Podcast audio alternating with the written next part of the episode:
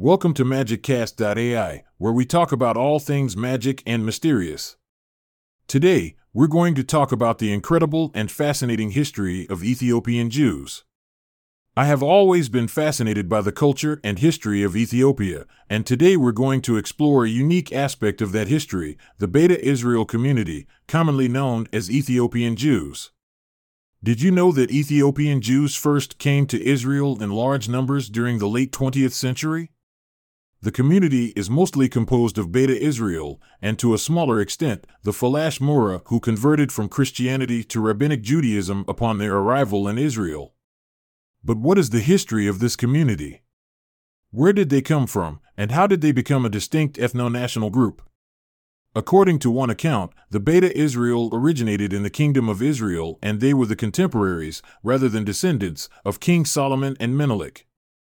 The Kebra Nagast asserts that the Beta Israel are descended from a battalion of men of Judah who fled southward down the Arabian coastal lands from Judea after the breakup of the Kingdom of Israel into two kingdoms in the 10th century BCE. Contemporary scholars believe that the Beta Israel emerged comparatively recently, forming a distinct ethno national group in the context of historical pressures that came to a head from the 14th to the 16th centuries. Many Beta Israel believe that they are descended from the tribe of Dan, and some traditional Ethiopian histories have stated that Gudit, a 10th century usurping queen, was Jewish, although some scholars consider this unlikely. Despite some debate about their origins, scholars have ruled that the Beta Israel are indeed Jews, and legal authorities have granted them recognition as such. In 1973, Ovadia Yosef, the Sephardi chief rabbi of Israel, ruled that the Beta Israel were Jews and should be brought to Israel. However, there were still doubts over the Jewish peoplehood of the Beta Israel in some circles, and they were required to undergo a modified conversion ceremony to be recognized by rabbinic law. The immigration of the Beta Israel community to Israel was officially banned by the Communist Derg government of Ethiopia during the 1980s, although Operation Moses was carried out through a collaboration between General Mengistu and Israel, which provided them safe passage to Israel.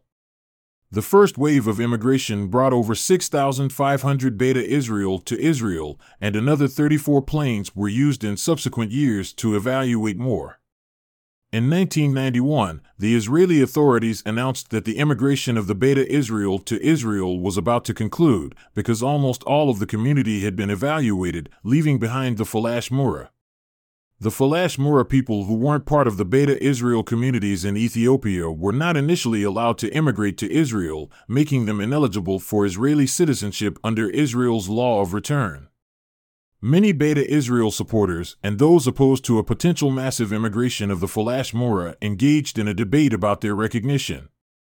Rabbi Obadiah Yosef, a major player in the first wave of Beta Israel immigration to Israel, declared in 2002 that the Falash Mura had converted out of fear and persecution and therefore should be considered Jews. On February 16, 2003, the Israeli government applied Resolution 2958 to the Falash Mura, which grants maternal descendants of Beta Israel the right to immigrate to Israel under the Israeli law of return and to obtain citizenship if they convert to Judaism.